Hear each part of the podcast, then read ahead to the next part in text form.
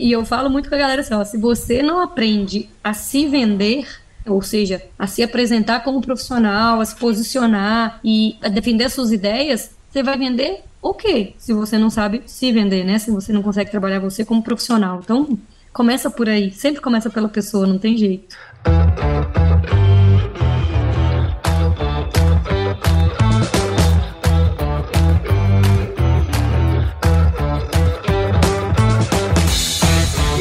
Aí, pessoa? Tudo beleza? Estamos começando mais um episódio aqui no Agro Resenha e nessa semana tô aqui com a Miriam Xavier, que como ela mesma disse, é treinadora e mentora de vendedores no agro. Vamos ver o que ela tem para falar para nós aí. A Miriam é engenheira agrônoma pela UFV, nossa querida Universidade Federal de Viçosa, e possui pós-graduação em gestão da segurança de alimentos pelo Senac São Paulo. Ela vai contar um pouquinho dessa história para nós também. Miriam, muito obrigado por estar aqui com a gente e seja super bem-vinda ao Agro Resenha Podcast. Obrigada, Paulo. Prazerzão estar aqui. Cara aqui que é veterano dos podcasts. Tô aqui aprendendo, tá? Tô aqui aprendendo com você, mas vamos lá. Vamos bater um papo aqui hoje. Podcaster também. Inclusive, estávamos gravando agora há pouco pro podcast dela, que é o Agro é Vendas. Não vamos falar sobre isso aí também. Mas já que você já tá aí ouvindo, depois vai lá e segue ela lá, tá certo? E ó, você já sabe, né, cara, que no Agro Resenha a porteira não tem tramela para quem busca se informar sobre assuntos ligados ao agronegócio. Então não sai daí, porque o bate-papo aqui você já viu, né? Tá muito legal. Firma o golpe que nós já já estamos de volta.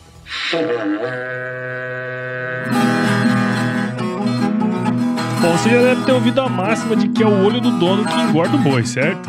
Isso é verdade até certo ponto, afinal, só olhar não adianta nada ser uma boa direção. Com base em valores como honestidade, qualidade, inovação nos produtos e excelência no atendimento, a Nutripura, que há quase 20 anos atua no segmento pecuário, te dá essa direção, oferecendo os melhores produtos e serviços aos pecuaristas, garantindo resultados positivos não só no campo, mas principalmente no bolso. E eu digo isso não é da boca para fora não, afinal eu trabalhei lá, cara. Eu vi com meus próprios olhos a competência técnica e o cuidado com o negócio do cliente. Saiba mais sobre a Nutripura em www.nutripura.com.br e fique ligado nos artigos que saem no blog Canivete, que na minha opinião é o melhor conteúdo sobre pecuária de corte que você vai encontrar na internet. Siga também a Nutripura nas redes sociais, é só chegar lá no Instagram, Facebook, Twitter e YouTube e fique atualizado sobre o que há de mais avançado na pecuária. Nutripura, o produto certo na hora certa.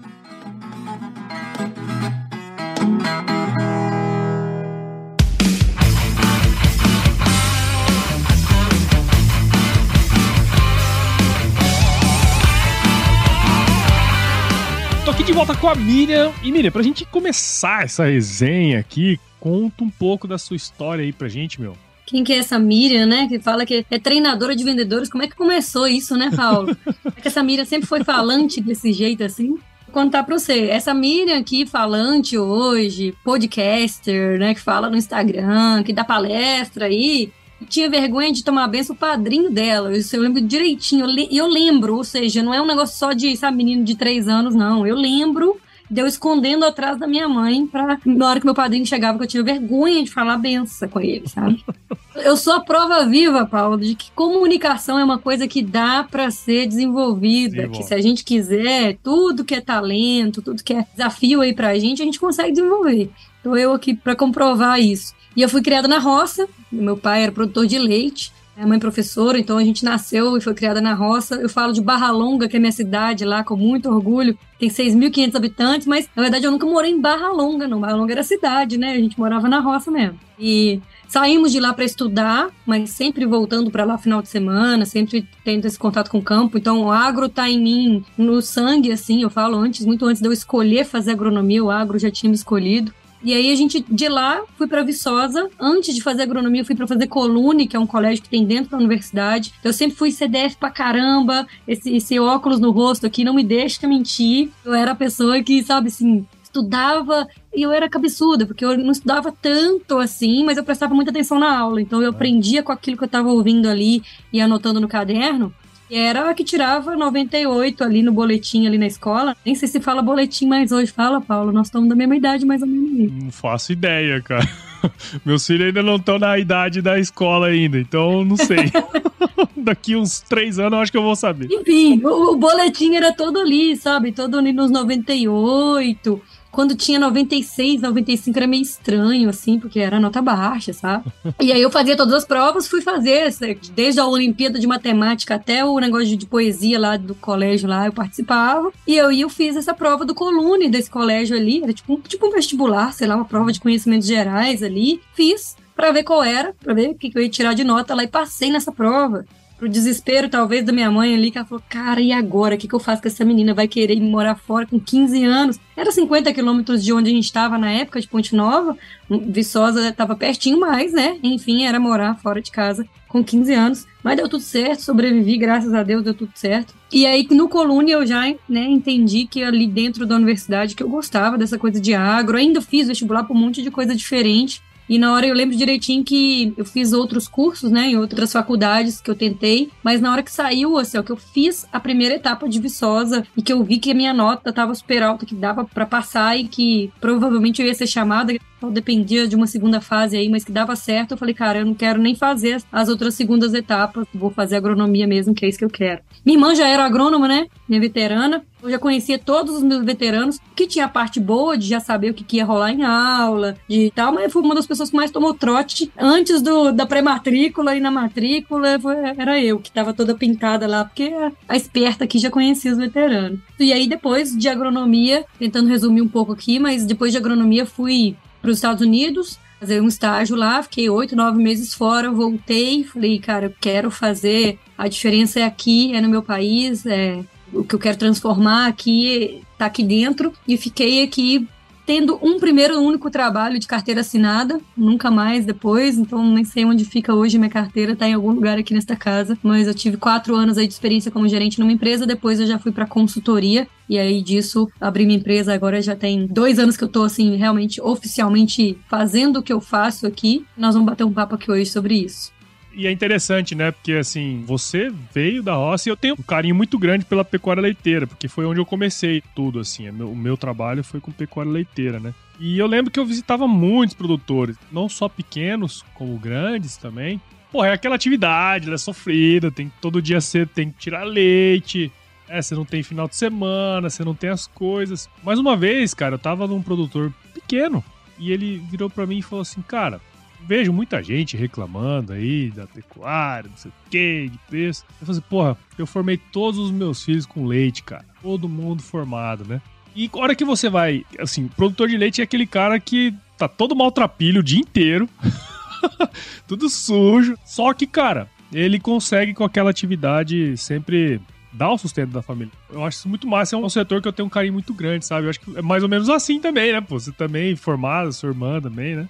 Sim, formamos por causa disso. Minha mãe era professora também, então tinha a soma ali, mas com certeza a atividade ali do leite permitiu que isso acontecesse. Você fala de não ter dia santo, feriado, não tem nada, não tem, cara. Eu lembro meu pai, ó, e lá da roça até Viçosa eram mais ou menos 100 quilômetros. São, né? Mais ou menos 100 quilômetros. Eu lembro direitinho da minha formatura na faculdade, porque lá Viçosa é uma semana quase de, de comemoração, de festa. E meu pai ir e voltar todos os dias. Então, tipo, teve uma missa, sei lá, uma coisa assim, quarta-feira, que meu pai foi e voltou. Aí, no dia da, da colação de grau, foi e voltou. No dia do baile, foi o único dia que meu pai dormiu um pouquinho lá, mas voltou de novo pra roça. Então, assim, não é para qualquer um, sabe? Não é tem, tem que estar tá muito disposto mesmo a abrir mão, assim como a gente já falou aqui também, né, a respeito de carreira e tudo assim, cara, você tem que estar tá disposto a abrir mão muitas vezes do seu final de semana, das suas noites, de dias que às vezes você podia estar tá lá com a galera, podia estar numa festa, podia estar fazendo outra coisa da sua vida, mas se você quiser empreender ou se você quiser dentro de uma empresa mesmo que seja, mas crescer profissionalmente, tem hora que tem que realmente fazer acontecer. Eu tive esse exemplo lá em casa aí desde sempre. Mas é legal esse lance, né, da família. Eu acho muito legal a pessoa que já tem essa, vocação e vai fazer um vestibular e tal, já sabendo o que quer, sabe? Que não era o meu caso na época, né? Eu contei até no seu podcast lá. Mas eu queria, antes da gente entrar nos aspectos relacionados aí, vendas, o seu trabalho como treinadora, que assim, a gente se conheceu recentemente no Epicentro, que foi onde tudo começou, né? Que a gente se conheceu lá e tal. E foi super bacana, a gente trocou muita ideia. Falou, não, vamos fazer um podcast aqui, blá, blá, blá, já, já organizou ali, já falamos que ia fazer. E eu lembro que a gente estava conversando lá sobre como tem pouca gente do nosso setor que se expõe coisas diferentes, coisas que são fora do nosso lugar comum. Queria saber um pouco a sua visão, assim, como as pessoas do agro, qualquer lugar na verdade, mas especificamente no nosso setor aqui, de que maneiras que elas se beneficiariam em experimentar coisas novas, assim como o Epicentro, sabe? Queria saber um pouco da sua opinião sobre isso aí. Eu sou prova disso também, acho, sabe? Tudo que eu construí, tudo que eu faço hoje é porque eu me abri pro novo, para fazer coisas diferentes, para fazer o fora da caixa aí, né? E eu vejo que assim, hoje eu falo muito sobre diferenciação, né, como profissional, diferenciação aí na carreira, no agro. Hoje se você imagina assim, ó, num mercado que você consome os mesmos conteúdos que todo mundo, você tem a mesma formação que todo mundo, você frequenta os mesmos lugares. Então, senta numa mesa para conversar ali numa reunião, sim, é até sem graça, porque as pessoas viveram tudo a mesma coisa, sabe? Não tem, não tem algo diferente para ser compartilhado. E isso até tem uma relação muito grande quando o pessoal fala de diversidade e tal, sabe? Assim, de, de ter contextos diferentes para você compartilhar do que aquelas pessoas que estão ali. Então, quando você vai falar de uma viagem, você está sentado numa mesa com um amigo seu, todo mundo já viajou para aquele mesmo lugar. O que vocês vão fazer nessa conversa? Vocês vão constatar que, ah, esse lugar é muito legal, é muito bacana e tal, e tudo mais. Mas se você está numa mesa e cada pessoa já viajou para lugares diferentes, a conversa é muito mais rica. Você sai dali sentindo que você aprendeu algo diferente, te incentiva essa conversa a você querer ir nesses lugares e conhecer também. Então, a mesma coisa quando a gente fala de carreira. Todo mundo tem as mesmas experiências, vai estudar as mesmas coisas e fica ali na mesmice, ou só vivendo, né, trabalhando e deixa a rotina tomar conta e não vai estudar e buscar coisa nova, não vai para um evento desse, por exemplo, para abrir um pouco a cabeça, para explodir a mente ali no caso, né? Vai sentar para conversar com seus amigos e com seus clientes depois, e vocês vão ter a mesma coisa para falar. Vocês já falam há muitos anos. Que crescimento que tem nisso, que evolução, que aprendizado tem nisso. Então a riqueza tá justamente nas diferenças que a gente tem para compartilhar. E buscar algo novo, hoje no agro, é essencial. A gente está vendo a velocidade que as informações se propagam, que a tecnologia está chegando. A pessoa que acha que ela vai ficar a vida inteira só executando, só fazendo o seu trabalho ali e coloca desculpa na rotina. Ah, é porque é muito apertado, porque é muito corrido. Não tenho tempo. Você tá com dois filhos aí, você me fala que você né? Aí você olha pra outra pessoa que não, não é nem casado, não tem filho ainda, que fala com você que não tem tempo. Tô eu aqui na estrada o tempo inteiro, e aí alguém vem falar comigo que dormindo em casa todos os dias não tem tempo. Sabe assim? Eu acho que a gente tem que parar de dar desculpa e realmente fazer acontecer. E esse buscar coisas novas, sabe? Faz a gente se reinventar, faz a gente crescer, enxergar oportunidades que a gente nunca enxergava antes. Essa parada de ampliar a visão, isso é muito importante para quem quer crescer. Quem quer continuar parado, tá tudo bem onde tá, até essa pessoa, para ela é, se manter no mercado, ela vai ter dificuldade. Porque vai chegar gente que vai tomar esse espaço dela daqui a pouco. Alguém que tá aí, ó, fazendo coisa diferente, né? Então, essencial. Agora explica o que é o epicentro. Porque você me perguntou lá no seu podcast e eu não soube explicar, não, velho. Então explica aí que, que porra é que é esse negócio aí. É, é, difícil até de, né, de você conceber, assim, de você colocar uma explicação para isso. Mas vamos, vamos tentar aqui, vamos lá. O Epicentro é um evento que já existe há muitos anos. Eu não lembro em qual edição tá, mas enfim, tem muitos anos já que acontece. Muitas edições, a maioria delas aconteceu em Campos do Jordão, porque o Jordão, que é o organizador, né, que, que criou tudo isso, a família dele é de lá e ele faz lá em uma época que é essa época agora de outubro normalmente e é um é fora de temporada, então para movimentar a cidade e é um evento que eu posso dizer assim que ele mostra empreendedorismo em diversas nuances, é. Então ele mostra vendas, ele mostra liderança, ele mostra pessoas ali que fizeram acontecer na vida delas ou que estão buscando fazer acontecer, né? Estão buscando crescer. O que eu acho mais legal, assim, que as palestras são curtas, né? Então, no mesmo dia, você escuta de A a Z pessoas completamente diferentes, de áreas de atuação diferentes falando, de pensamento diferente. E durante esses dois dias de evento, três, né? Que o último dia tem mentoria, eu acho mais legal assim, ó, que tudo ali tá muito voltado para você ajudar o outro, para você servir. Cara, o tempo todo, né, a gente falou disso lá, a gente ouviu isso lá, que é, beleza, tô falando de liderança, mas o que, que o líder tem que fazer? Primeira coisa, ele tem que saber servir. Ah, é vendas. O que, que você tem que saber fazer em vendas? Servir o seu cliente. Então, em todos os aspectos. E tá todo mundo ali numa energia muito diferente, assim, né? Eu falo, é fora da realidade, né, Paulo? Tá numa energia de crescimento, de querer ajudar o outro, de querer aprender, mas também contribuir, né? Então, assim, é, são dias que vale muito a pena tirar ali na agenda, marcar para o ano que vem, de repente, participar. A gente se comprometeu. Eu não lembro até como é que foi, Paulo. Eu não sei se eu me comprometi, puxei você e falei assim, nós dois.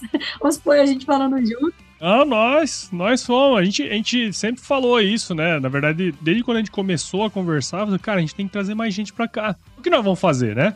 É, foi, foi, foi. Um dos objetivos da gente estar tá aqui falando sobre isso é isso. E aí a gente falou isso, inclusive, com o Jordão, né, Paulo? A gente falou com o Jordão, a gente ano que vem vai trazer mais gente do agro. Então você que está escutando a Agro Resenha aqui agora, entenda que ano que vem Seja porque eu e o Paulo assumimos esse compromisso, ou seja, porque você está inspirado aí por causa dessa nossa conversa. Vamos pro epicentro, galera. Vamos lá. E uma coisa que você falou que eu acho assim, para mim, agora pensando, né? Porque lá no seu podcast eu não soube falar. Mas essa, essa questão de você acolher que o negócio é muito interessante, é acolher todo mundo. Sobe uma pessoa lá, ao invés de você julgar, você acolhe, né? E isso às vezes no nosso setor é meio complicado, né? Você não tem essa sensibilidade, né? De falar, não, vem cá, deixa eu te ajudar e tal. Normalmente a gente aprende errando. E é, todo mundo quer que a gente aprenda assim porque foi assim que todo mundo aprendeu.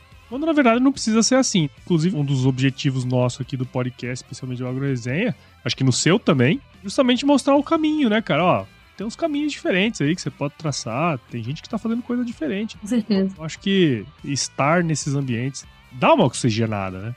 Com certeza. Uma coisa que você falou aí que é legal, né? Esse, esse, sentimento de acolhimento. Ali não existe preconceito, não existe uma pessoa que. E o Jordão, ele é muito, muito sério e muito claro com isso, né? Desde o começo. Ele fala: ó, pode subir aqui e falar. Tem o um negócio do caixote, né? Sobe no caixote, que é. Tem um caixote lá no palco, você se inscreve lá se quiser e sobe. Pra, você tem um minuto para dar seu recado. Cara, tem gente que sobe ali e não consegue falar porque fica nervoso. Eu confesso que eu subi no caixote e, e, eu vou te falar que no final minha perna tava tremendo, assim, eu senti minha perna bamba ali em cima, sabe? Mas, assim, é, é um evento realmente pra gente acolher o outro e pra gente se sentir acolhido. Muito legal. Sem dúvida. É, isso de alguma maneira traz coisas boas demais. Eu falei até lá no seu episódio, falei assim, cara, se eu fosse em outros epicentros, acho que eu não ia aproveitar tanto como foi esse. Então as coisas acontecem no momento certo também.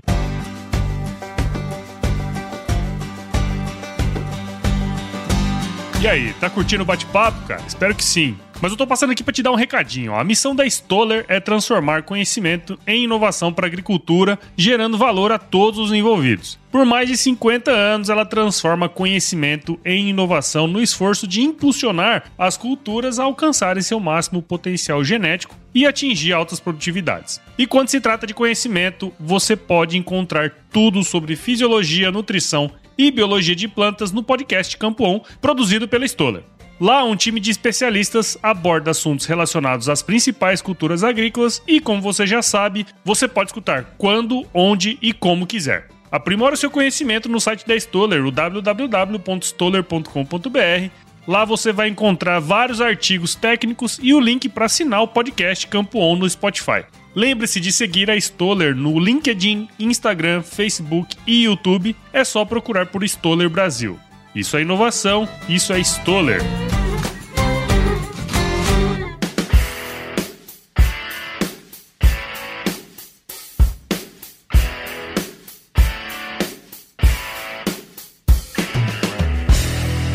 E aí, como eu falei lá no início, agora fica legal da gente entrar. Você é treinadora, mentora de vendedores no agro. Você fala em vendas no agro, tem um monte de gente que arrepia o pelo que acha que não é vendedor, que eu tenho que ser técnico e que aquilo isso, aquilo outro. Mas fala pra gente aí, Miriam, como que funciona o seu trabalho, o que, que você faz, o que é ser treinadora, o que é ser uma mentora de vendedores, cara? Paulo, ó, eu tenho duas linhas principais, assim, tá? Eu tenho trabalho em company, e aí, em company, eu faço treinamentos de vendas. Eu tenho feito muito programa de treinamento, que é como eu gosto bastante. Eu acho que eu entrego mais resultado para o cliente. O cliente tem mais tempo de ter algum começo ali comigo, presencial. Às vezes a gente faz online as outras etapas e vai para a última presencial de novo. Então, são ali seis meses normalmente, tem um tempo ali de aprendizado e toda vez que eu falo de vendas, isso tanto em company quanto a outra linha que eu vou explicar aqui, que é a linha mais com cada profissional, né, que é a pessoa física que contrata uma mentoria, que entra para uma turma e tal. Em todos os sentidos, assim, ó, eu entendo vendas de um jeito é, que talvez seja um pouco diferente que talvez até a própria empresa que quer me contratar pensa. Empresa, a expectativa da empresa quando contrata um treinamento de vendas é que a gente fale de estruturação de vendas, de planejamento, que a gente fale de técnicas de venda, de negociação, e sim, isso tudo é abordado. Mas não é só isso, sabe? A gente precisa falar do desenvolvimento do profissional. A pessoa que ela não se sente segura, que ela não consegue acreditar nela e naquilo que ela está vendendo, ela não vai vender. Então começa na pessoa, sabe? Começa no desenvolvimento da galera. Então, essa linha em company eu levo também, né, isso que eu penso, que eu acredito, e aí eu faço treinamento, eu faço evento, a gente tem um grupo agora de parceiros que chama Ag Expert,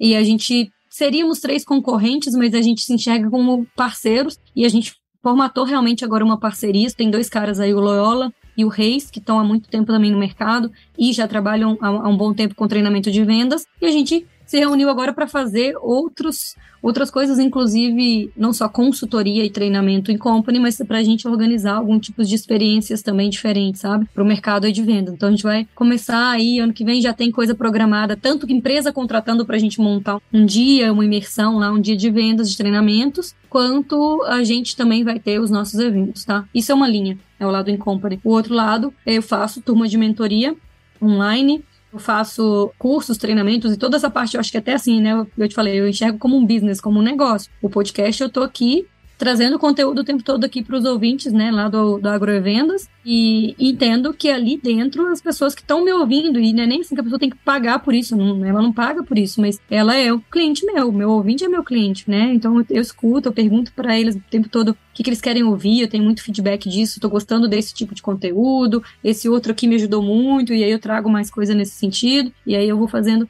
essa parte mais de vamos dizer assim, que minha, né, que não é em company. Inclusive, vou começar a fazer agora treinamento presencial meu também. Então, dezembro agora já vai sair. Primeiro treinamento meu e de vendas, imersão em vendas. Bem aí do, do meu jeito de pensar sobre vendas e do meu jeito de ensinar, que eu sei que é isso que gera resultado para as pessoas que têm contato comigo. E é interessante esse ponto, cara. Assim, como eu falei, eu sempre tive um bloqueio em relação a vendas. Acho que na nossa área muita gente tem isso, né? Quando você fala que vai ser vendedor. Eu, eu já tive também, tá, Paulo? Depois claro, to, todo mundo tem, né? não, não é todo mundo que tem malemolência, vamos dizer assim, né? De, de, ser uma pessoa, né, que vende bem e tal. Mas esse ponto de você saber quem é você e depois ler a outra pessoa e fazer aquilo que a gente comentou lá, de servir, de mostrar o caminho. Às vezes o cara quer ir lá e ele quer pegar um, um caminho para lá. Aí foi não, bicho, você tem que ir para lá, né? Quer dizer, essas coisas que eu acho interessante nas vendas e que você, independente do seu perfil, você pode ser um bom vendedor. E vendas, eu acho que é por isso que a gente talvez tem essa coisa que a gente tem esses mitos, né? Ah, não, eu não sou vendedor, mas eu já falei isso também, não, não sou vendedora. Eu ouvia de algumas pessoas, você não é boa nisso, não é sua área, não é sua praia e tal. E aí, como eu tenho um outro lado muito também, além dessa parte que eu desenvolvi de comunicadora e tudo mais, e eu tenho também uma parte de, de mais analítica, mais ali, de mais certinha com umas coisas, sabe? Eu, eu gosto de planejar, minha cabeça é muito estratégica, é muito rápida, assim, para pensar. Então, eu fui focando só nesse lado e deixei a parte de vendas, que eu achava que eu não fazia, para depois. Só que o problema é esse, a gente acha que vendas é só você, por exemplo, no agro é só você vender insumo para o produtor. A gente às vezes coloca na cabeça que é só isso. E vender consultoria, que foi que eu fiz muitos anos na minha carreira, dos 12 anos de formada aí, eu acho que eu tenho 7 anos quase já fazendo consultoria, fazendo treinamentos. Cara, isso é vender, você está vendendo serviço. Né? A pessoa que é pesquisadora, ela não tem uma banca que ela vai passar para defender uma tese, ela não vai num congresso para apresentar um artigo ali que ela publicou, uma pesquisa que ela fez. Isso tudo é venda. E eu falo muito com a galera assim: ó, se você não aprende a se vender, ou seja, a se apresentar como profissional, a se posicionar e a defender suas ideias, você vai vender o quê? Se você não sabe se vender, né? Se você não consegue trabalhar você como profissional. Então, Começa por aí, sempre começa pela pessoa, não tem jeito. Sem dúvida, cara. E é muito legal esse ponto que você coloca, né? Esse ponto de vista, é esse tipo de treinamento, porque Existem muitos treinamentos que é só isso mesmo, né? Negociação e tal. Inclusive os caras vendem assim, ah, técnicas de persuasão e tal, né? E nem sempre é sobre isso, né? Especialmente no nosso setor, nem sempre é sobre isso. Fala pra gente aí, ô Miriam, você trabalhou antes de trabalhar como mentor, com treinamento e tal, área de qualidade de alimentos e você comentou aí também da, da parte de consultoria. Pelo que eu pude perceber, você fez uma boa transição aí, né, de carreira. Você estava lá na consultoria, tinha os seus clientes, fazendo todo esse processo.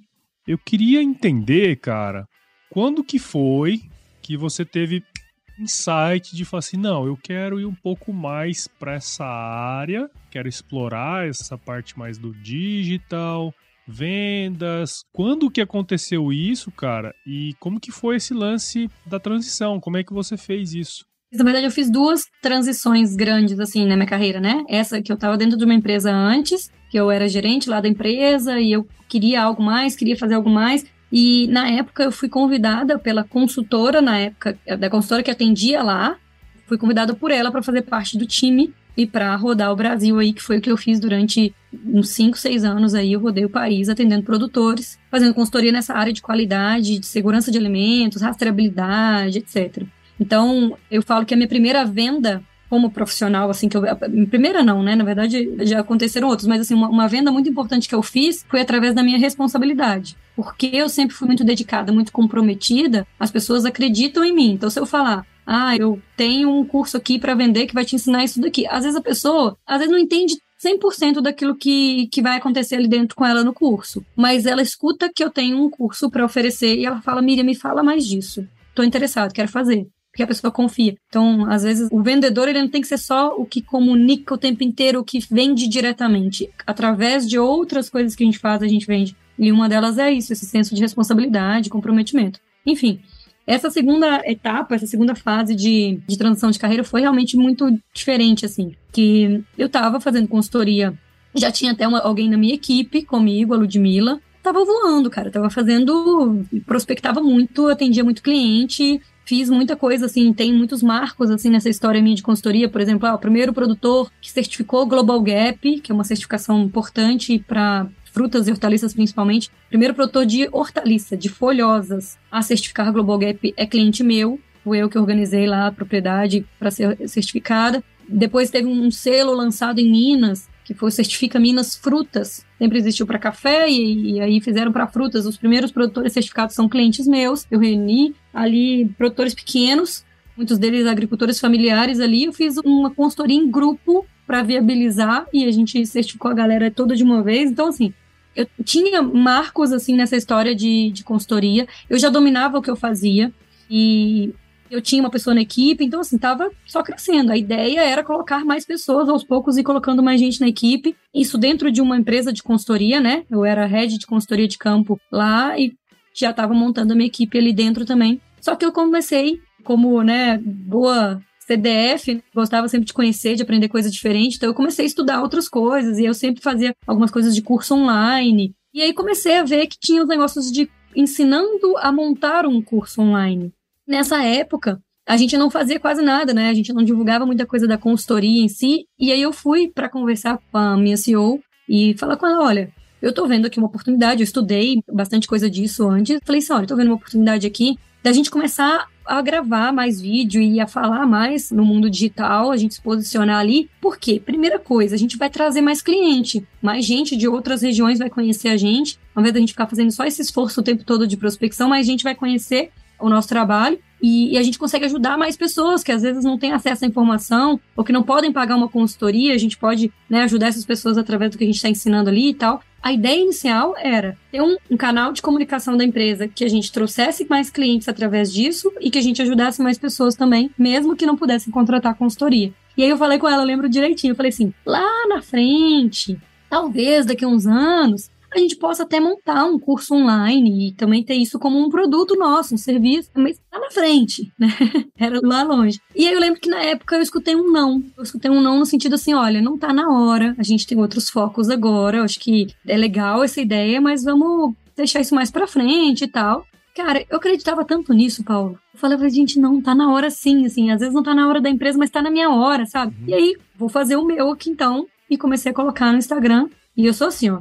É, é, você que é mais planejador, né? Você contou sua história lá no, na nossa conversa do Agrovenda, você falou, não, eu por dois anos eu me programei financeiramente para depois eu mudar e tal. Faço umas coisas que são mais de estalo, assim, sabe? Meio na, talvez, loucura também, mas, lógico, sabendo que eu tô pisando no chão ali que tem um pouco de firmeza, que eu sei o que, que eu tô fazendo.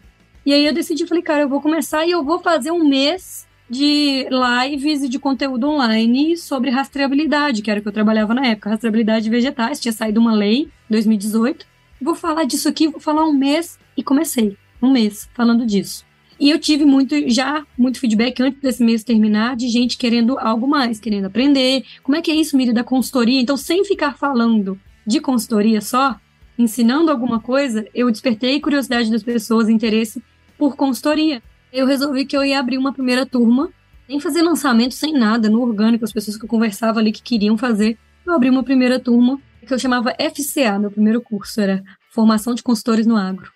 E aí que tudo começou, sabe? Porque uma coisa que eu faço muito, assim, ó, eu tenho uma ideia, eu entendo, eu estudo um pouco, e aí eu faço. Com aquilo que eu sei ali, eu coloco isso para ação. E aí, com isso que eu fiz, eu entendo qual é o próximo passo. Eu entendo como é que eu melhoro esse produto, esse serviço. Eu entendo o que, que as pessoas querem, porque eu sou muito de perguntar e de tempo todo estar em contato com a turma. E foi desse jeito que o curso de formação de consultor depois virou um curso de vendas. Fiz outras turmas, fiz umas três turmas desse curso aí. E o pessoal perguntava assim para mim, Miri, como é que negocia? Como é que eu atraio aqui, eu trago o meu primeiro cliente? Como é que eu prospecto? Como é que eu falo com o meu cliente que eu não sei aquele assunto que às vezes eu não domino, se eu estiver me sentindo inseguro? Tudo tinha muito a ver com negociação, com venda o tempo inteiro. Paulo, só para não estender muito o assunto aqui, mas é, eu fiz um formato de lançamento simples pra caramba, tal, com pessoas que também estavam aprendendo na época, mas eu botei uns vídeos para circular ali com, com vídeo patrocinado, como com tráfego pago, tudo feito de um jeito simples, tal. Mais de mil inscritos querendo aprender sobre vendas no agro. Que isso, gente, mil pessoas? Eu assustei. Eu não esperava esse público desse tamanho. E nas lives eu fiz três dias de curso gratuito para depois oferecer um curso. Eu fiz três dias, assim, de entrega, de falar o que eu sabia, levei o que eu sabia sobre vendas e tudo mais. Na época, lógico, muito menos conteúdo do que eu tenho hoje, mas é o que você falou também na nossa conversa. Assim, tem que começar com o que a gente sabe e depois a gente vai aprendendo. Primeira gravação de podcast foi de um jeito atual, aí a última gravada tá muito melhor. Eu fiz isso. Eu ensinei o que eu sabia de vendas no agro, Nessas aulas tinha aí 300, 400 pessoas o tempo inteiro assistindo. E no final, meu erro, sei lá, na época, foi que eu continuei oferecendo. Então, no final, eu ofereci o curso de formação de consultores. Eu não tive uma turma tão grande inscrita, mas eu entendi fazendo isso, cara, tinha gente que não era nem de vendas no agro. Tinha gente, aliás, do agro, né? Tinha gente que era, sei lá, contador, advogado, a galera que vende pro agro e que queria conhecer mais sobre vendas no agro. Falei, cara, o meu público é maior do que o que eu imaginava. Que da hora. A partir de então, eu entendi que eu precisava ensinar as pessoas a venderem no agro. E é muito louco isso, né, cara? Porque a hora que você entra num universo como esse, você entra enxergando uma oportunidade. Quando na verdade, a hora que você entra naquela oportunidade, você olha no buraco da fechadura, tem um universo de coisa lá dentro que você pode entrar, tem uma piscina bacana, quentinha, que você pode nadar. Tem um monte de coisa lá que você pode usufruir, que é justamente isso. É sobre você aprender no caminho. É sobre você botar o negócio em prática, porque quando você faz aquilo, vão surgindo as oportunidades, vão surgindo as ideias e vai desmembrando em cima daquilo. Isso é fenomenal, cara. O digital traz muito isso pra gente. Então foi desse jeito que começou a Miriam no digital. Eu já postava antes, eu já tenho uma história de antes desse coisa de curso online e tal, que eu, viajando, fazendo consultoria, eu tava uma hora no, em Cabrobó, lá no interior do Pernambuco, outra hora em Mossoró, daqui a pouco eu tava em Caxias do Sul, lá no Rio Grande do Sul. Então eu tava viajando o tempo todo e eu gostava de postar foto minha nos lugares, mostrando que, lá o que, que eu estava fazendo. Eu nem falava tanto só da consultoria, mas eu mostrava que eu estava com produtores de sei lá, cada hora de, de, uma cultura diferente, cada hora num estado e numa cidade diferente. E nas primeiras vezes, assim, que, que eu tive resposta disso, foi assim: eu fui convidada para alguns projetos porque as pessoas me viam cada hora no lugar e puxavam um assunto assim: Miriam, eu não sei o que você está fazendo. Mas isso que você está mostrando de cada hora num lugar e atendendo produtores diferentes e tal, eu queria conhecer um pouco mais, porque eu tenho um projeto aqui, eu acho que tem a ver. Legal. E aí eu fui chamada para alguns projetos nesse sentido, para contribuir ou para realmente participar ali. É, na época do meu. Teve um baile de ex-alunos da UFV, e eu lembro, aí eu já estava fazendo esses vídeos aí, gravando uns vídeos online, e a galera toda falou. E eu sabia que não eram assim os vídeos perfeitos. A primeira live que eu abri no Instagram, Paulo, eu falava, meu Deus, o que, que eu vim fazer aqui? Eu tremia, eu não sabia para onde que eu olhava, sabe? Eu falei, meu Deus do céu, o que, que eu tô fazendo? E falei, já tava aberto a live, tô aqui falando, né? Podia ter duas, três pessoas ali e eu tava ali. E aí eu recebi um feedback muito gostoso da minha turma, sabe? Todo uhum. mundo falou comigo, Mira, que bom isso, parabéns, que inspiradores que você tá fazendo. E eu falei, não posso parar, não posso parar. E normalmente é assim, né? A gente acha que tem que estar tá tudo perfeito pra gente começar e tal. Quando na verdade não, né? Conteúdo tá aí na sua cabeça. De repente, se você começar a fazer uma grana com isso, você vai investindo, compra uma câmera nova, faz um lugarzinho bonito, por aí vai. Então, é muito legal essa sua visão, essa sua história nesse sentido, porque quebra um monte de mito que a gente ouve por aí. Ah, blogueirinha, não sei o quê, ah, não sei o quê uhum. e tal, né? Porque, na verdade, isso só te afeta, diz muito mais sobre você do que do outro, né? O quanto essas coisas te afetam. Né? E, cara, assim, a gente tem, né? Eu sei claro que, que tem. tem uma galera que tem é, um pouco de preconceito com isso, de, ah, mas aquela menina do digital. Eu já ouvi isso, né? Ah, um, um amigo meu falou uma vez comigo assim, ah, Miriam, tem um parceiro meu aqui e tal que tá querendo contratar um treinamento seu e aí ele me perguntou umas coisas, ele me perguntou assim: ah, aquela menina, ela é meio blogueira, né? tipo assim, velho.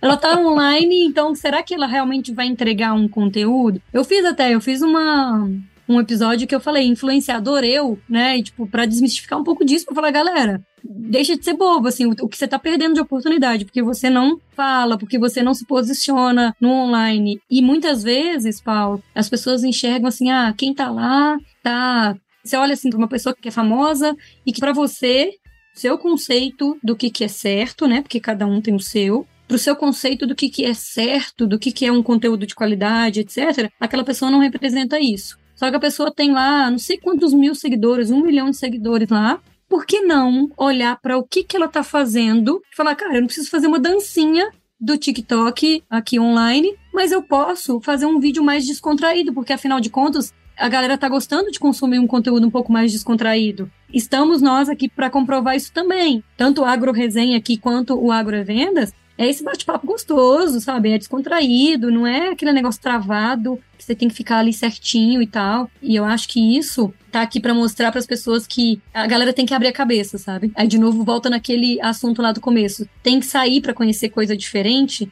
e tem que estar tá aberto, sabe, para receber isso, porque a gente muda muito a nossa vida, não só a nossa carreira, quando a gente tá aberto e tá disposto a conhecer o novo, sabe? Sim, sem dúvida, cara. E eu fico vendo, né, você falando, e hoje a gente sabendo o canhão que é estar do lado de cara, fico lembrando assim que eu trabalhei uns dois, três anos no CPEA e eu visitei todas as bacias leiteiras do Brasil, praticamente. E eu não fiz nenhum conteúdo disso, cara. Imagina você fazer em 2010, 2011, coisa assim. Porra, eu fui em todos os estados brasileiros praticamente, sabe? Então, quer dizer, são as oportunidades que a gente não utiliza justamente por, por não saber que existe. É aquela coisa de você não sai da merda porque você não sabe sair da merda. Que é aquele negócio que a gente tava comentando lá.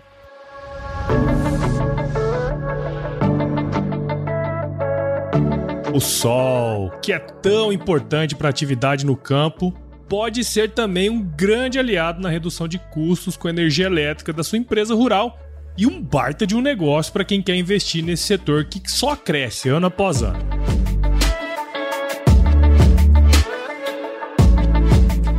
Hoje, a energia solar já representa quase 10% da matriz elétrica no Brasil e o seu crescimento está diretamente ligado ao seu benefício: uma energia limpa, com baixo custo e um ótimo retorno do investimento. E quem acredita de verdade no potencial das usinas solares em nosso país é a Bono Fotovoltaico, uma empresa 100% focada em gerar energia limpa para o mercado corporativo e o agronegócio, sendo uma das maiores empresas de engenharia, gestão de compras e construção do Brasil. Siga Bono Fotovoltaico nas redes sociais, basta procurar por arroba Bono Fotovoltaico no Instagram, Facebook e LinkedIn ouça o episódio especial que a gente fez aqui no Agro Resenha. É só buscar aí na sua timeline e visite o site www.bonofotovoltaico.com.br e entre em contato com a equipe da Bono aí para fazer um orçamento legal. Beleza? Bono, gerando energia para mover o mundo.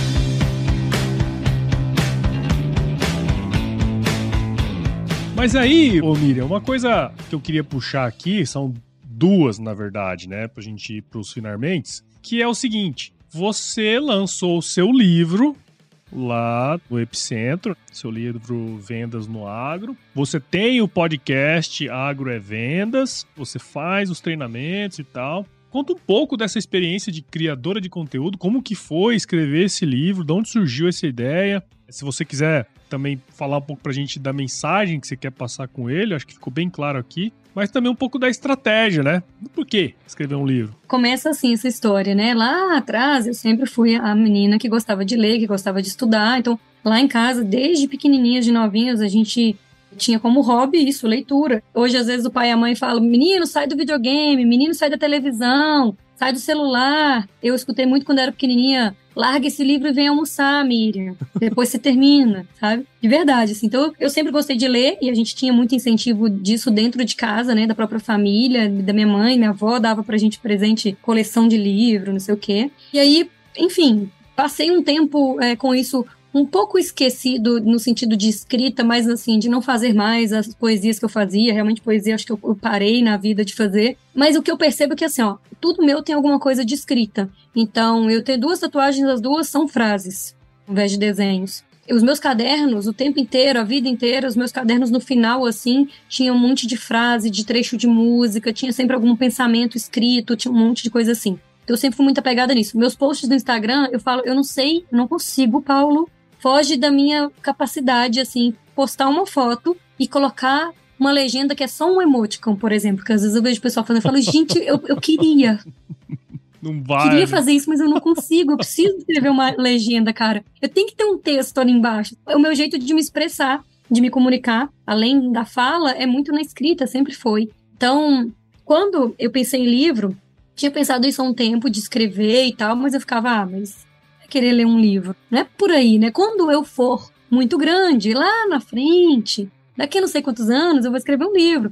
E aí eu comecei a fazer mentoria com o Joel. Ah, o Joel tem livro. Eu falava, nossa, cara, tem livro. Porque a gente olha realmente a pessoa que escreveu um livro e fala, cara, tá num outro nível, tá lá longe. Poxa, eu falava isso de palestra também e comecei a palestrar. Os meus alunos, eu fiz um curso de vendas no Agro MAV, que era muito além das vendas, e a galera que fez ano passado o curso comigo, que também olhava, ah, a Miriam tá no outro nível, é diferente, não sei o quê, hoje tem um, alguns que estão ali que estão palestrando, sabe? Que seja pontualmente, ah, fui chamado para dar uma palestra numa faculdade. Cara, que massa isso, sabe? Então, aquilo que a gente quer fazer está muito mais próximo da gente do que a gente imagina se a gente buscar as pessoas certas para orientarem, se a gente acreditar na gente, se a gente estiver disposto a executar. E aí, nisso tudo, eu conheci, dentro desse ecossistema do Joel, eu conheci a Mari, inclusive foi uma das palestrantes lá no Epicentro, Sim. né, a Mari Coelho. E a Mari faz isso, ela transforma aquilo que você tem de ideias em um material. Então eu já sabia que ela fazia os materiais dos cursos presenciais do Joel, cada material, assim, outro Top. nível, assim, cada material foda, absurdo aqueles livros de capa dura, lindos. Ela lembra que eu falei com ela no dia, falei, eu vou fazer o material dos meus cursos com você, porque eu vou fazer meus cursos do agro. E aí entendi que dava para fazer o livro. Fiz um orçamento com ela, entendi como é que funcionava isso para diagramar, formatar o livro, para fazer aquele monte de texto no Word virar um livro. E aí, o que existe de estratégia nisso? Que é o que eu sempre falo, né? Tem que ter verdade, tem que ter a nossa verdade em, em contribuir com o mundo também. Não pode ser só, ah, eu quero falar sobre isso e eu falo. Não. O que, que as pessoas precisam hoje que dentro do que elas precisam eu posso contribuir, né? Então não é só uma onda de ah, vou fazer um livro que vai ser legal que tá todo mundo fazendo e vai ser bacana, ou eu vou falar de vendas porque tá todo mundo falando e isso vai dar ibope. Eu sei falar sobre isso, eu tenho experiência, eu tenho bagagem. Opa, então dá para falar. E também não é o outro lado de ser só aquilo que, que eu quero falar. Escuta o outro, o que, que o outro te pede, o que, que as pessoas te perguntam sempre. Tá sempre nesse sentido. E aí eu resolvi fazer o livro ouvindo a Roseli, que é da editora Gente, falando assim: ó, livro é uma coisa que você tem que dominar o assunto, tem que ser uma coisa que você tem experiência, a não ser que seja uma biografia. Mas se é um conteúdo que é alguma coisa mais técnica, você tem que dominar o assunto e você tem que saber o que as pessoas querem saber sobre isso. E a Roseli que fechou esse conceito assim para mim, eu falei, é isso aí. O que que hoje existe de espaço no mercado? O que, que existe de espaço vazio? Ou seja, tem ninguém ocupando ainda. Cara, não existe um livro de vendas no agro. Primeiro livro publicado no Brasil de vendas no agro é o meu livro. Falei, na hora que eu descobri isso mesmo, eu falei, eu vou ser essa pessoa que vai colocar o pé ali. Eu que vou fincar minha bandeira ali, que vou dizer, é meu esse primeiro livro. Como que eu faço isso? Fui na Mari, Mari, como é que funciona esse processo? Quanto custa? Que eu preciso me programar. E eu lembro que eu estava fazendo uma série de investimentos no final do ano passado, já estava com a minha empresa rodando, então estava começando e tal. E esse começo parece que é tudo bonito, tudo flores, mas na verdade são flores cheias de espinho. são as rosas mais bonitas, mas as que mais machucam também. Isso aí. Então, assim, eu já estava fazendo um bocado de investimento. Eu vendi meu carro. Eu não conto isso para muita gente assim, mas quem me conhece sabe disso. Eu vendi meu carro que eu falei, eu preciso pagar esse livro, eu vou fazer isso acontecer. Então, o livro, nunca foi uma estratégia de ter um produto e ganhar dinheiro com ele. Uhum. O livro foi uma estratégia de eu preciso, lógico, eu preciso pagar o investimento que eu fiz em algum momento, nem que seja com mil, dois mil, quantos mil livros vendidos, eu preciso pagar esse investimento. Não é barato, mas é um investimento que eu tô afim de fazer por quê? Tem a ver com o meu posicionamento, sabe? Eu quero ficar meu pé, ficar minha bandeira aqui e falar: esse primeiro livro de vendas no agro é meu. Não tinha isso ainda. Outra coisa, eu sabia que através disso eu podia incentivar e ajudar muitas pessoas. E assim, uma coisa muito recente, assim, eu ouvi ontem um feedback de um cara que é do agro. Eu deixei com ele lá, tava numa cidade lá, que uma, uma amiga minha que comprou o livro queria que eu deixasse para ela lá dentro daquela cidade e eu entreguei pro cara da pousada lá. Falei com ele, Ricardo, ó, se você puder ficar com o livro aqui e tal, minha amiga vai passar aqui para pegar. E aí ele deu uma olhada no livro para ver o que, que tinha lá nesse livro. E aí ele voltou, depois de um tempo assim, ele voltou assim, ele falou assim, Miriam, eu tô com todo cuidado abrindo ele para não estragar, para não amassar a página, não tô nem abrindo inteiro, para não deixar marcado aqui o livro e tal. Mas eu li o primeiro capítulo do seu livro. Fez sentido demais para mim.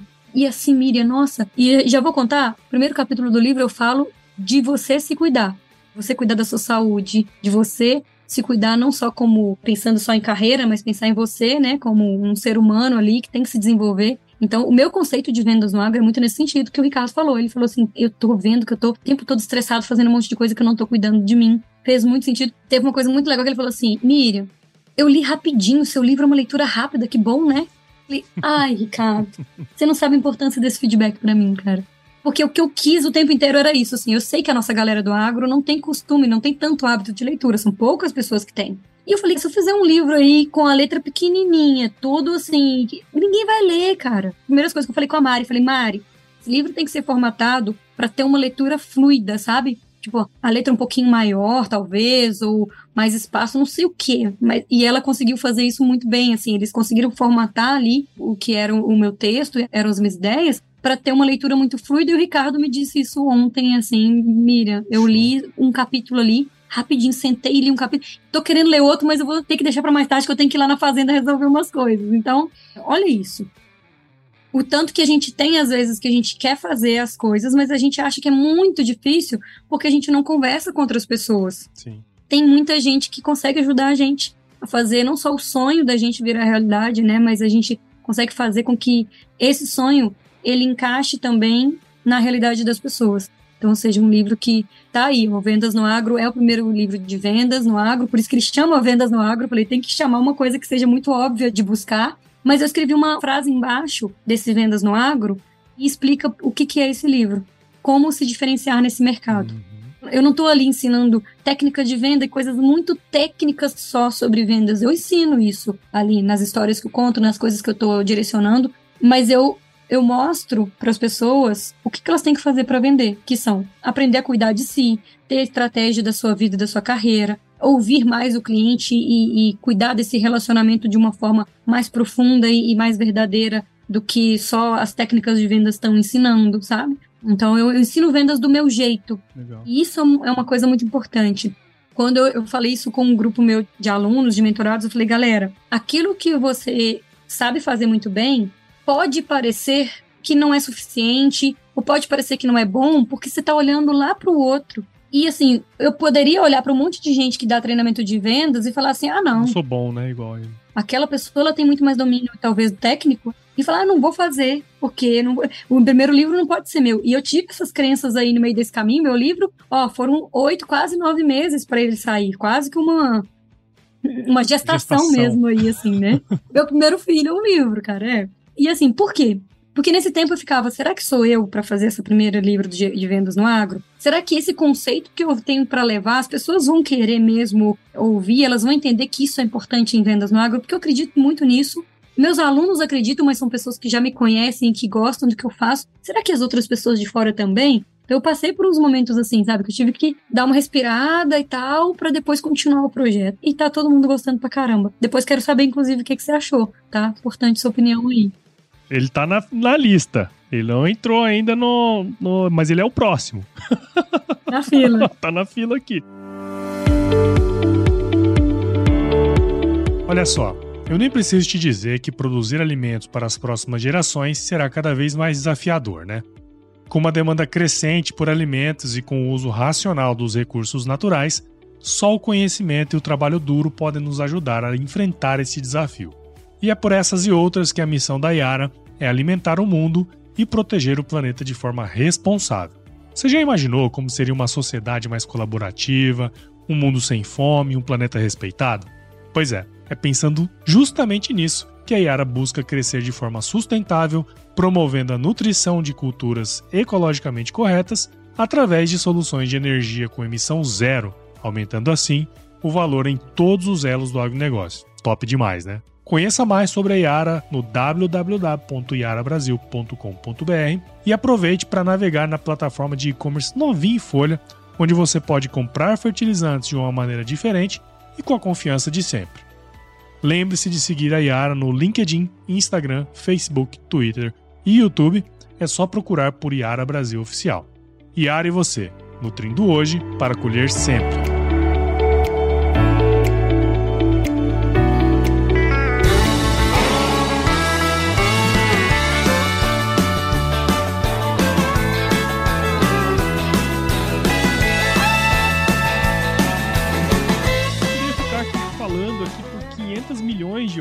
Né? Até inclusive passou super rápido aqui o nosso bate-papo. Queria agradecer a sua participação aqui no Agro Resenha. Tenho certeza que você trouxe muitos insights, deu umas cutucadas também, que eu acho importante, porque o cara vem aqui no Agro Resenha só para achar bonitinho também não é legal, né? Tem que sair daqui com a pulga atrás da orelha. Tenho certeza que quem tá do outro lado aí, que a gente tá acompanhando eles aí na viagem, em qualquer outra atividade, tenho certeza que a turma entendeu bastante o seu trabalho e espero que venham mais frutos ainda. Então, parabéns aí pelo seu trabalho, viu? Obrigada, Paulo. Obrigada. Você, você sabe que você é inspiração aqui também, né? Então, fala assim, a gente tem que ter sempre gente puxando a fila. Não precisa ser a gente só que puxa, né? Então, o primeiro livro tá aqui, já, já te lancei aí o, o desafio também. Falei, Paulo, tem que ter livro seu daqui a pouco aí também. É. Por favor, quero ver, quero ler esse livro seu aí, quando tiver. E você puxou a fila do podcast, enfim. Então, assim, eu acho que a gente tem que estar... Tá dentro de grupos que incentivam a gente a crescer. Porque tem tanta gente para dizer não faz, faz menos, para, não é assim, você não sabe. Tem tanta gente falando isso, e eu acho que a gente tem que estar perto de pessoas que acreditam, que falam justamente o contrário. Você não sabe, deixa eu te ajudar. Ó, você não, não sabe tudo ainda, mas faz mesmo assim que você vai aprender na prática. Comigo foi assim, sabe? Então, tem que ter gente boa, assim, perto da gente. Nosso ambiente tem que estar cercado de gente que também quer crescer. O mundo já tá cheio de crítico, já tem crítico demais. Chega, né? Vamos, vamos um ajudar o outro aqui que é melhor. Tem que fazer igual o Alexandre Bene lá. Foco, força e fé e foda-se pra quem não quer saber de nada, né? Mas fala aí pra gente, Almira, como que quem tá escutando aqui pode acompanhar o seu trabalho, onde que a gente encontra, cara? Agrovendas em todas as plataformas de streaming, né? Vamos começar pelo podcast aqui. Isso aí. Instagram, xavier.agro, xavier com X, xavier.agro. E tem o Agroevendas no Instagram agora também, que é só sem o acento no E, né? Agroevendas, tudo junto. E LinkedIn Miriam Xavier. Então, tô aí à disposição para se eu puder contribuir com alguém aí, quem estiver ouvindo aqui, esse público que eu sei que é enorme aqui do Agro Resenha, galera quiser me mandar mensagem, me mandem inclusive, tá, gente? Eu gosto muito de conversar, vocês vão ver isso. Então, me manda mensagem lá, fala que ouviu aqui um episódio comigo e que gostou, sei lá, ou que não gostou também, que não achou que agregou, manda lá, manda lá, vamos bater um papo, tá? Isso aí. Muito bom. Legal. Agora vamos para a parte mais legal desse podcast aqui, Miri, que é o nosso glorioso quiz. Eu tô esperando. Ô, Paulo, meu sonho sempre foi, desde que eu conheci o Agro Resenha, pedir uma música neste lugar. Você viu que eu sou assídua, né? Que eu conheço. É, eu sei. Você já sabe, vou te fazer umas perguntinhas aqui, você responde a primeira coisa que vier à sua cabeça, tá bom? Miriam Xavier, qual é a sua música antiga predileta? Eu gosto do Menino da Porteira. Menino da Porteira é top! Tá louco. E eu peço pra tocar em todo lugar que eu vejo que eu tenho alguém com a viola na mão, eu falo, moço, toca o Menino da Porteira. da hora, da hora. Essa música é muito boa, velho. E conta pra gente aí, ô Miriam, qual foi o lugar mais legal que você já visitou? Ó, de forma geral, eu gosto muito de mato, sabe? Eu gosto Aham. de fazer trilha, eu gosto de conhecer uns lugares. E aí, vamos, vamos dizer assim, o último que eu fui, que eu tive uma experiência legal nesse sentido, que eu fui pra Jurerê, agora recente no meu aniversário. Eu decidi que eu ia passar meu aniversário mais tranquila, num lugar assim, que eu estivesse na praia e tal. E aí, a mineira foi pra praia, mas resolveu fazer uma trilha lá em Jurerê. E aí foi legal que a gente fez uma volta assim lá por cima pra ver tudo. E descendo, o que eu achei mais bacana da experiência. Descendo, eu passei, tipo, perto das pedras, assim. E eu falava, caramba, eu com o iPhone na mão, se esse negócio cair na água aqui, tô fodida. Fudeu. E aí andando assim devagarzinho e tudo mais, mais uma água mais tranquila.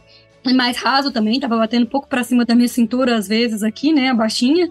Mas foi muito legal essa experiência, cara. Foi um, um dia assim de conexão, sabe, com a natureza, com Deus, assim. Eu sempre gosto de, de estar perto da natureza. Legal, top. Conta pra gente aí, Miriam Xavier, qual que é a sua especialidade na cozinha? Ô, Paulo, eu sou mineira, mas eu- as coisas de Minas não são as minhas especialidades, tá? Ah, é? Então, até faço um, um quiabo ali, mas é diferente do frango com, com quiabo convencional. Então, a pessoa que é fora da caixa, ela é também pra fazer, ah, pra cozinhar. Então, eu gosto de fazer umas coisas meio diferentes. E eu aprendi muito de culinária com essa CEO da consultoria lá, a Bárbara. Até tava com ela esses dias. E eu aprendi muita coisa de culinária com ela. Uma das coisas que eu faço muito bem e que eu vou te falar, cara, é simples, é rápido de fazer e que sensacional. Chama steak tartar. Steak tartar. Carne de boi crua misturada com tempero. Olha aí. Pode dizer assim, e pro povo talvez virar a cara e falar: ai, mira que horror. Que horror. Delicioso, cara. Quem come, todas as pessoas que já comeram mesmo. isso lá em casa, em algum momento falaram assim: meu Deus, nunca comi uma coisa tão gostosa. É bem legal mesmo. Legal, hein? Tá Masterchef, hein, meu? Da hora, da hora. Que é bem difícil aparecer uns Masterchef aqui, viu? Aqui a turma só sabe cozinhar ovo. É, eu escuto muita galera falando assim: não sei fritar nenhum ovo. Falo, ai meu Deus, gente, esse povo, não. Tem uns que não sabem nem esquentar água, viu? É bem difícil. Tem, tem, é bem difícil. Não, eu faço. Eu faço umas massas boas aí, com fungo, com azeite trufado. Eu tenho umas paradas assim, meio diferentes. É bem Masterchef mesmo, tá da hora. Agora nós vamos fazer uma viagem em família aqui. Aí nós vamos dar uma passada em Minas aí, tá, pra ver, né, como é que funciona. Venham, venham, que serão muito bem-vindos. Só, é só avisar, porque eu fico pouco em casa. Então tem que É, avisar com verdade. antecedência eu estar- pra eu estar aqui. Mas conta pra gente aí, indica um livro aí que de alguma maneira influenciou sua vida, você que agora é uma escritora também, conta pra gente. Ó, eu vou indicar um livro, Paulo, que eu só tenho livro de, sei lá, de negócios aqui em casa, né? Então, ou é biografia, também gosto de algumas biografias, li poucas até hoje. Você ter falado isso lá no Agravento me despertou aqui que eu, eu quero ler mais. Mas tem um livro que eu li bem recente, que chama Dare to Lead. Em português tem ele também, que é A Coragem para Liderar. É da Brené Brown. Eu peguei esse livro do meu cunhado emprestado nos Estados Unidos em dezembro. Eu fui pra lá. E aí eu falei, cara, eu preciso ter esse livro meu. Não tem como eu ler esse livro só emprestado, porque os livros que eu leio eu sempre vou rabiscando. Eu risco, marco umas coisas, eu puxo uma setinha e escrevo lá em cima alguma coisa que me fez pensar com aquela leitura, sabe? Ou eu escrevo assim, mentoria, porque eu sei que numa mentoria eu quero falar aquilo, sabe? E aí vai ficando esse monte de livro rabiscado aqui. Não empresto os meus livros, inclusive, de jeito nenhum, porque tem um valor muito grande para mim essas anotações, essas marcações.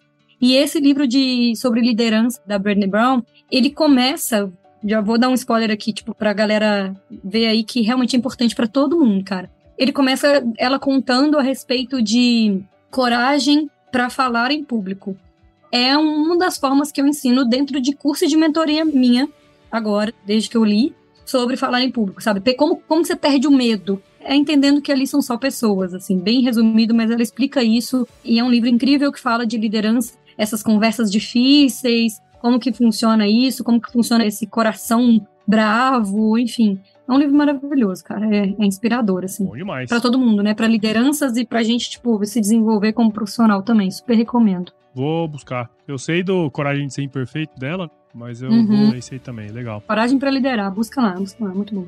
E deixa eu te falar, se você se encontrasse com o seu eu de 17 anos hoje, qual seria o melhor conselho que você se daria, Miriam Xavier? Ai, meu Deus, essa daí eu não tava pensando muito, não. Peraí. Meu eu de 17 anos. a gente sempre tem as perguntas que pegam a gente. Cara, vou voltar na história aqui para lembrar. Com 17 anos eu tava no Colune ainda. Eu tava ali segundo pro terceiro ano do ensino médio eu ia dizer para aquela Miriam, não para.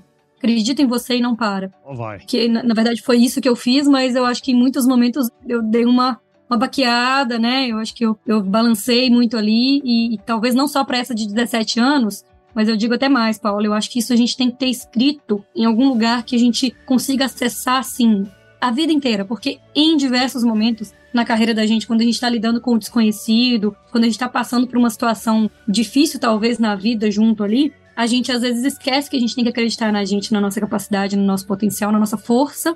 E às vezes a gente pensa se a gente realmente vai continuar ou não. Então, essa frase eu acho que ela tem que estar escrita para Miriam lá de 17, mas para Miriam hoje de 36 e para Miriam daqui a, a, pouco com 50, com 96 mais ou menos, que é a idade que eu pretendo ali continuar nesta terra por um tempo aí, acho que até uns 96 tá bom. Mas acho que até lá dá para ler isso daí vai fazer sentido, sabe? Acredita em você e continua. Muito bom, é isso aí. Eu ainda vou escrever um livro baseado nessas respostas aí, viu? Ah, por favor. Eu tenho o título certo pra esse livro. Ele vai chamar Vai Carai. Pescotapa que você precisa para sua vida sair do lugar. ô, ô, Paulo, anota isso, velho. Anota isso, porque isso faz muito sentido, tá?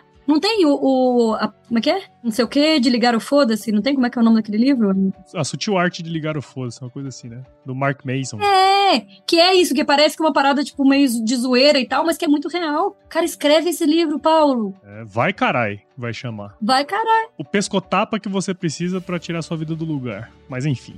Vamos nessa. Ainda bem que isso aqui tá sendo gravado, porque você não vai nem perder essa ideia. Já tem o nome do livro, já tem o, a frase ali de baixo. É, verdade, verdade. Eu já tive essa ideia, já. Só vai. E aí, Paulo, deixa eu te falar uma coisa a respeito desse livro. Vai, caralho, escreve o vai, livro. Vai, caralho. É isso aí. Muito bem, então, para você que ouviu esse episódio, meu com a Miriam até agora, passamos de uma hora aqui. Tenho certeza que você viu valor nessa conversa, então considere compartilhar esse episódio com alguém que vai se beneficiar disso tudo que nós falamos aqui hoje. Então, o Agro Resenha está disponível em todos os agregadores de podcast, Apple Podcast, Google, Spotify, Deezer. Siga as nossas redes sociais também, o Instagram, Facebook, LinkedIn e Twitter. Entre no nosso grupo do WhatsApp, nosso canal Telegram, o link está lá no nosso site, www.agroresenha.com.br. Escreva para a gente para contato@agroresenha.com.br se você quiser indicar pessoas para estar tá aqui com a gente, se quiser só mandar um oi também, adoro receber ois. E nós fazemos parte da Rede Agrocast, a mais bonita rede de podcasts do agro do Brasil. Então, se você quiser ouvir outros podcasts do agro, só colar lá. A Miriam tem que entrar, né? O Agro Vendas tem que entrar lá. E fica assim então, Miriam. Obrigado de novo, viu, meu? Foi baita de um bate-papo aí. Certeza que a galera curtiu pra caramba. Eu me despeço de você.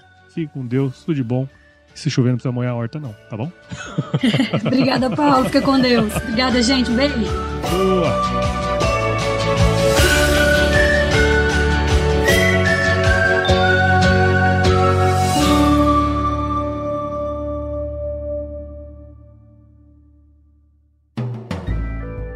Mais um produto com a edição Senhor A.